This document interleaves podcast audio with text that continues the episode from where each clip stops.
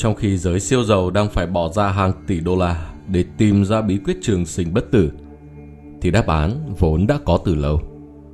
Truyền kỳ về những cá nhân bất tử đều xuất hiện ở cả phương Tây, chứ không riêng gì những bậc chân nhân ở phương Đông. Liệu rằng có lời giải thích khoa học nào cho các trường hợp này hay không?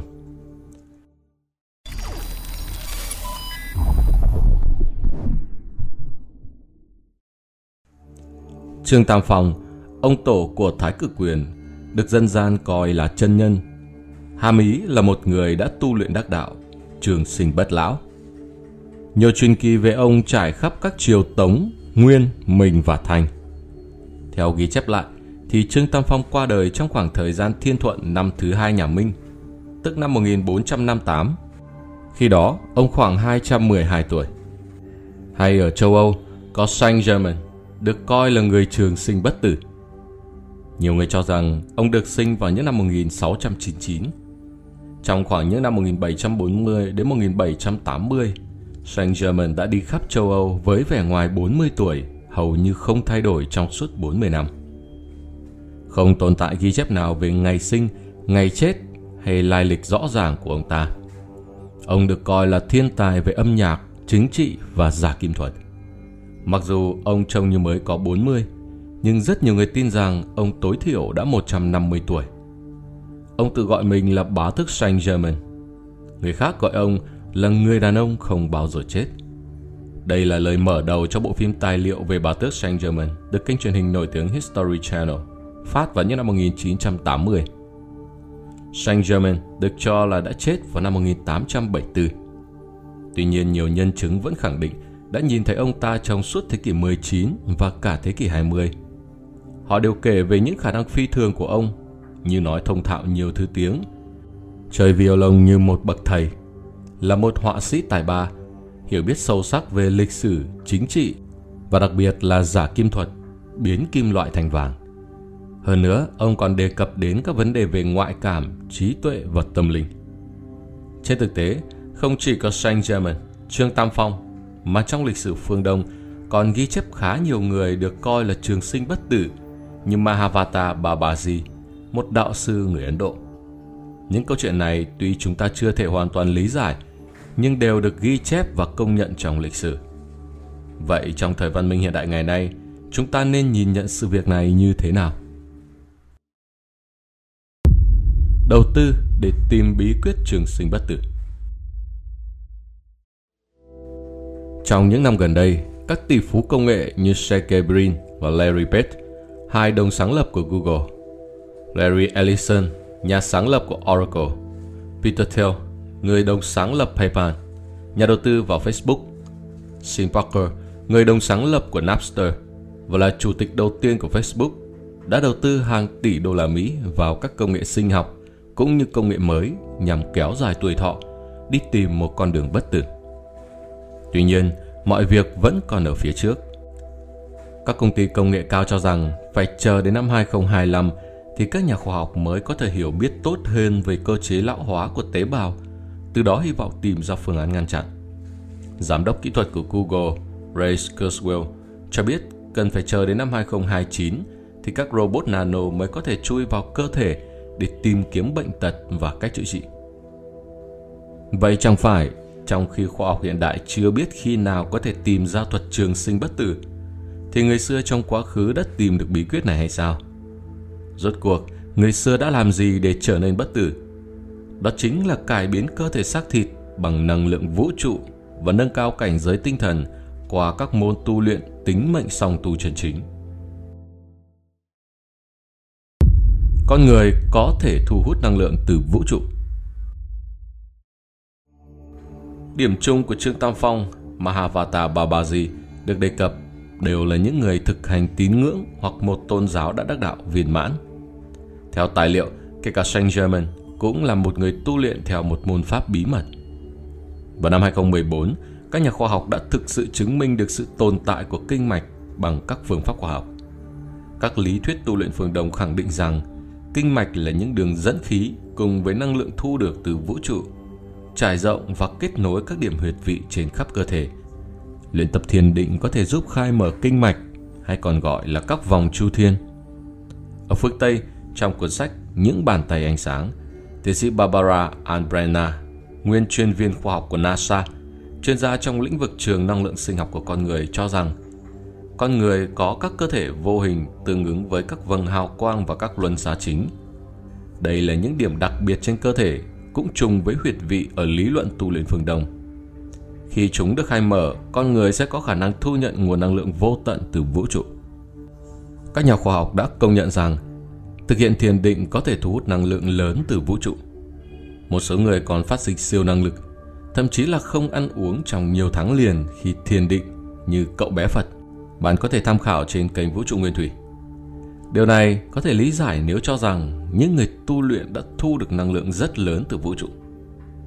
Cũng có hàng trăm báo cáo khoa học xác nhận người tập khí công có thể phát ra các loại vật chất rất phong phú, gồm cả từ trường, tia hồng ngoại, sóng siêu âm, tia gamma, vi sóng, tia X, tín hiệu vô tuyến tần số cao, photon và nhiều khả năng là cả những vật chất mà các máy móc hiện nay chưa đo lường được.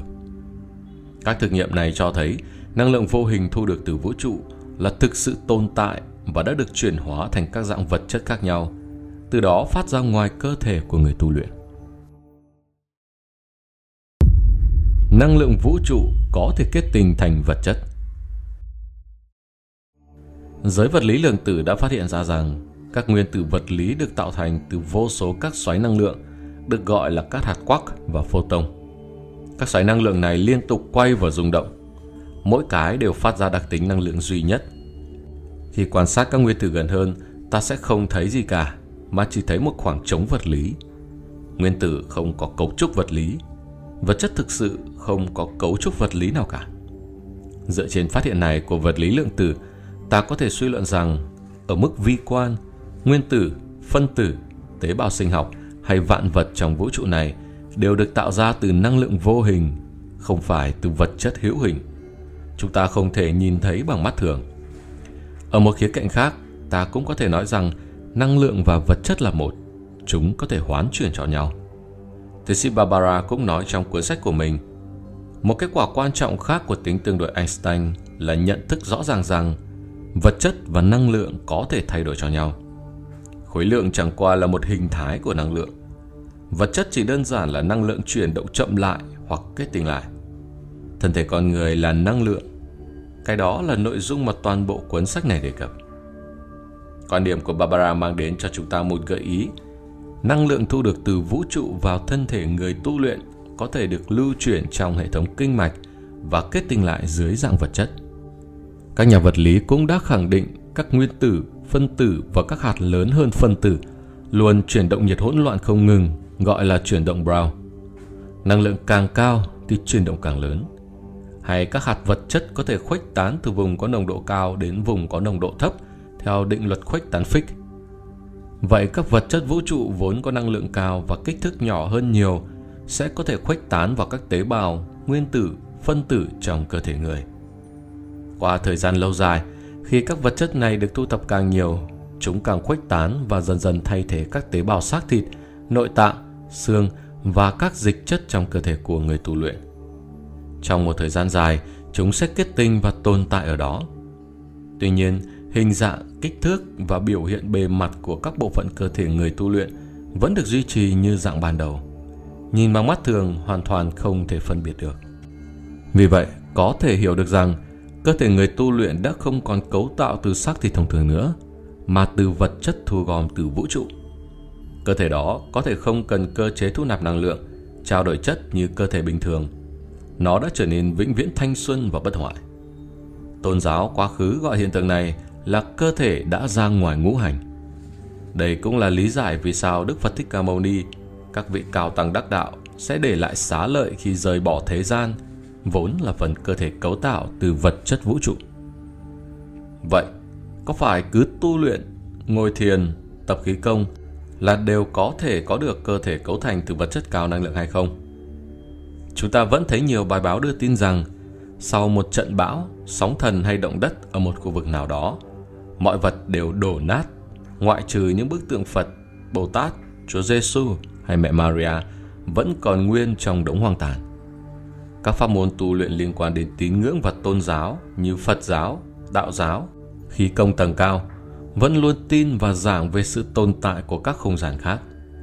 Họ cho rằng cơ thể người là một tiểu vũ trụ và tồn tại rất nhiều cơ thể khác nhau ở không gian khác nhau. Phật giáo hiện nay vẫn tồn tại nghi thức khai quang, dân gian gọi là hô thần nhập tượng. Họ lý giải rằng khai quang tức là đưa thần lực của Phật an ngự vào bức tượng Phật mới. Thực ra khai quang chính là việc thỉnh mời pháp thân của vị Phật ở một không gian khác ngự trên tự Phật và coi đó như một thân thể hữu hình của Phật nơi thế gian để thờ cúng. Sau khi khai quang, pháp thân của Phật trên tượng sẽ coi sóc, bảo hộ đệ tử của họ. Bên Thiên Chúa giáo cũng xuất hiện tình huống các đức cha làm phép mời Chúa ngự trên các bức tượng mới. Nếu không làm phép thì các bức tượng đó cũng chỉ là tác phẩm nghệ thuật làm từ đá hoặc đất mà thôi. Nhiều người cho rằng khai quang là hình thức mê tín. Tuy nhiên, nếu không tin rằng các tượng có thân thể của các vị Phật, Bồ Tát, Chúa thì không thể lý giải việc các bức tượng vẫn còn nguyên vẹn sau những thiên tai đại họa. Trong các câu chuyện kiếm hiệp, ta từng gặp mô típ những nhân vật võ hiệp tự luyện võ mãi mà vẫn không đả thông được kinh mạch. Sau đó may mắn được gặp một cao nhân võ thuật có nội công thâm hậu đã khai kinh mạch, chuyển vận chu thiên. Nhờ đó mà nội công và võ công của họ tăng tiến không ngừng. Trong thực tế thì điều này có thể xảy ra. Tuy nhiên nó chỉ xảy ra với khí công và nội công tầng thấp, mà không thể đạt được trình độ cải biến, thay thế tế bào, nội tạng cơ thể người bằng vật chất năng lượng cao. Trong quá khứ, giới tu luyện vẫn tồn tại câu tu tại từ kỷ, công tại sư phụ. Có nghĩa tu là ở nỗ lực bản thân người tu luyện, còn năng lượng tu luyện được cần phải nhờ đến sự giúp đỡ của sư phụ. Nghĩa là đối với các pháp môn tu luyện chân chính, khi đệ tử của họ không ngừng tu tính thông qua việc luôn tu sửa tâm tính, không ngừng nâng cao đạo đức và cảnh giới tinh thần, thì sư phụ của họ sẽ là người đả khai huyệt đạo, kết nối chu thiên và thiết lập các cơ chế diễn hóa năng lượng trong thân thể của đệ tử ở không gian khác. Nhờ vậy mà cơ thể của người tu luyện có thể hấp thụ và chuyển hóa năng lượng thành vật chất cao năng lượng để thay thế cho các tế bào, nội tạng trong cơ thể. Đến đây có thể các bạn sẽ thắc mắc rằng tại sao ở Phật giáo, Đức Phật Thích Ca và các vị cao tăng đã đắc đạo vẫn trở nên già đi và chết mặc dù cơ thể họ đã được thay thế bằng vật chất cao năng lượng. Câu trả lời là do pháp môn tu luyện định ra như thế. Để có thể có cơ thể bên ngoài trông trẻ trung và trở nên bất tử, ngoài việc tu tính ra, pháp môn đó cần phải tu mệnh, tức là sửa đổi số mệnh. Nó được liệt kê vào loại tính mệnh song tu. Các pháp môn tính mệnh song tu chân chính được coi là có thể giúp con người thoát khỏi ngũ hành và ra ngoài tam giới. Đối với Phật giáo thì đây là pháp môn chỉ tu tính, không tu mệnh. Người tu trong pháp môn này bề ngoài vẫn già đi theo năm tháng, mặc dù cơ thể bên trong đã được cải biến bằng vật chất cao năng lượng. Và khi đạt được mục tiêu tu luyện, họ vẫn rời bỏ thế gian. Tính mệnh song tu, pháp môn tu luyện giúp con người có thể trường sinh bất tử, xuất hiện phần lớn ở các môn đạo gia và một số ít pháp môn Phật gia. Qua đây, chúng ta đều nhận ra rằng mong ước trở nên bất tử của con người có thể sẽ mãi không thể giải quyết được bằng những phát minh khoa học hay công nghệ, hoặc nó chỉ dành cho giới siêu giàu nếu phát minh thực sự được tìm thấy. Nhưng mong ước đó có thể đạt được thông qua thực hành tu luyện trong một pháp môn tính mệnh song tu chân chính, một loại khoa học siêu thường dựa trên nền tảng đạo đức không ngừng được vun đắp và thăng hoa. Vũ trụ rộng lớn ẩn chứa vô số bí mật chưa giải thích được. Nhưng nếu dũng cảm vượt ra khỏi tư duy vốn bị đóng khung bởi khoa học hiện tại và tiếp nhận kiến thức mới với tâm thái rộng mở, biết đâu chúng ta lại có thể tiếp cận được những điều mới mẻ và vĩ đại vốn bị che lấp bởi những định kiến cố hữu. Góc nhìn của bạn về bí quyết trường sinh này là gì? Liệu có ai trong số các bạn đang thực hiện pháp môn nào để tìm kiếm bí thuật trường sinh hay không? Đừng quên chia sẻ cùng Vũ trụ Nguyên Thủy những quan điểm thú vị ở bên dưới phần bình luận. Còn bây giờ, thay mặt ekip, Việt Cường xin chào và hẹn gặp lại mọi người trong những video tiếp theo.